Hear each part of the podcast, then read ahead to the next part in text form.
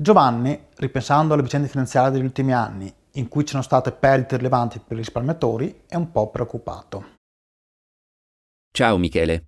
Vorrei investire al meglio i miei risparmi, ma pensando a quello che è successo recentemente a tanti risparmiatori, mi sembra che avere a che fare con una banca possa risultare un po' pericoloso. Hai qualche consiglio pratico da darmi?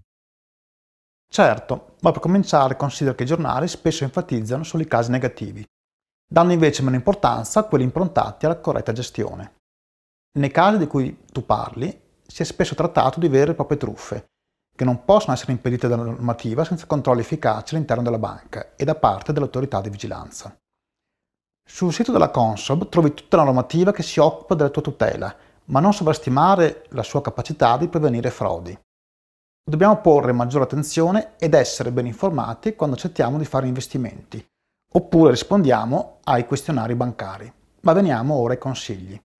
Il primo è sii onesto con te stesso e non rispondere al questionario MIFID per mostrarti più esperto o propenso al rischio di quello che sei.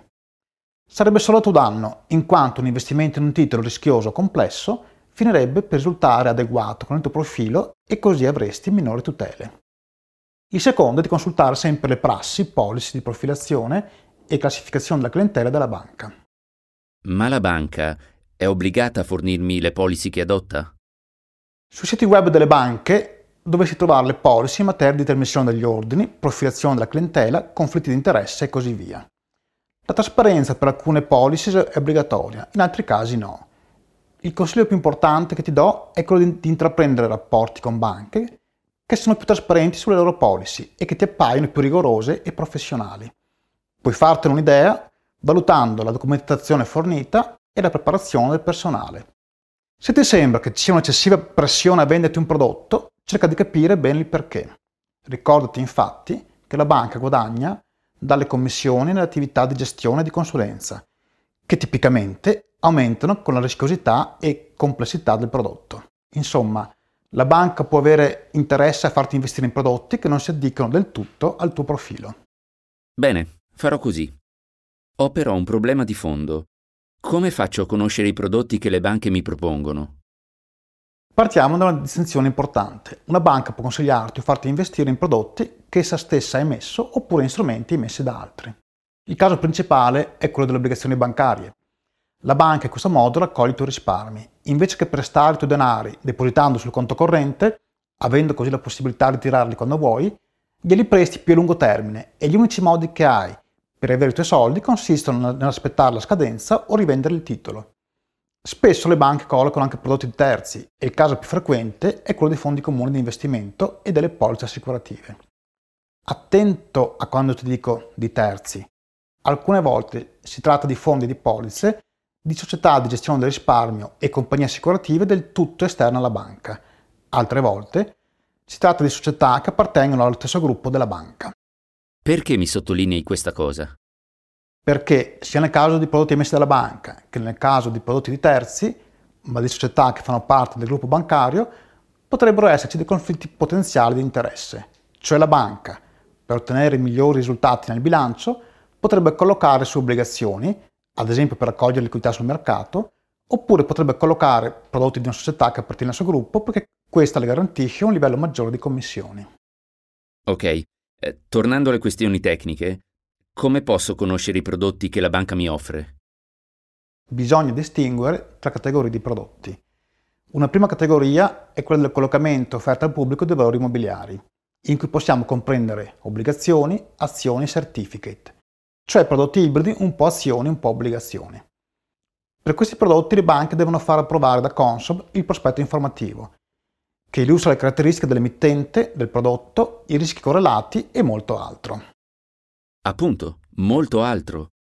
Ho sentito di documenti anche di 800 pagine. Certo, ma le banche devono anche redigere le note di sintesi, in cui trovi in modo schematico e standardizzato tutte le informazioni. Standardizzato significa che puoi comparare agevolmente i prodotti di banche diverse.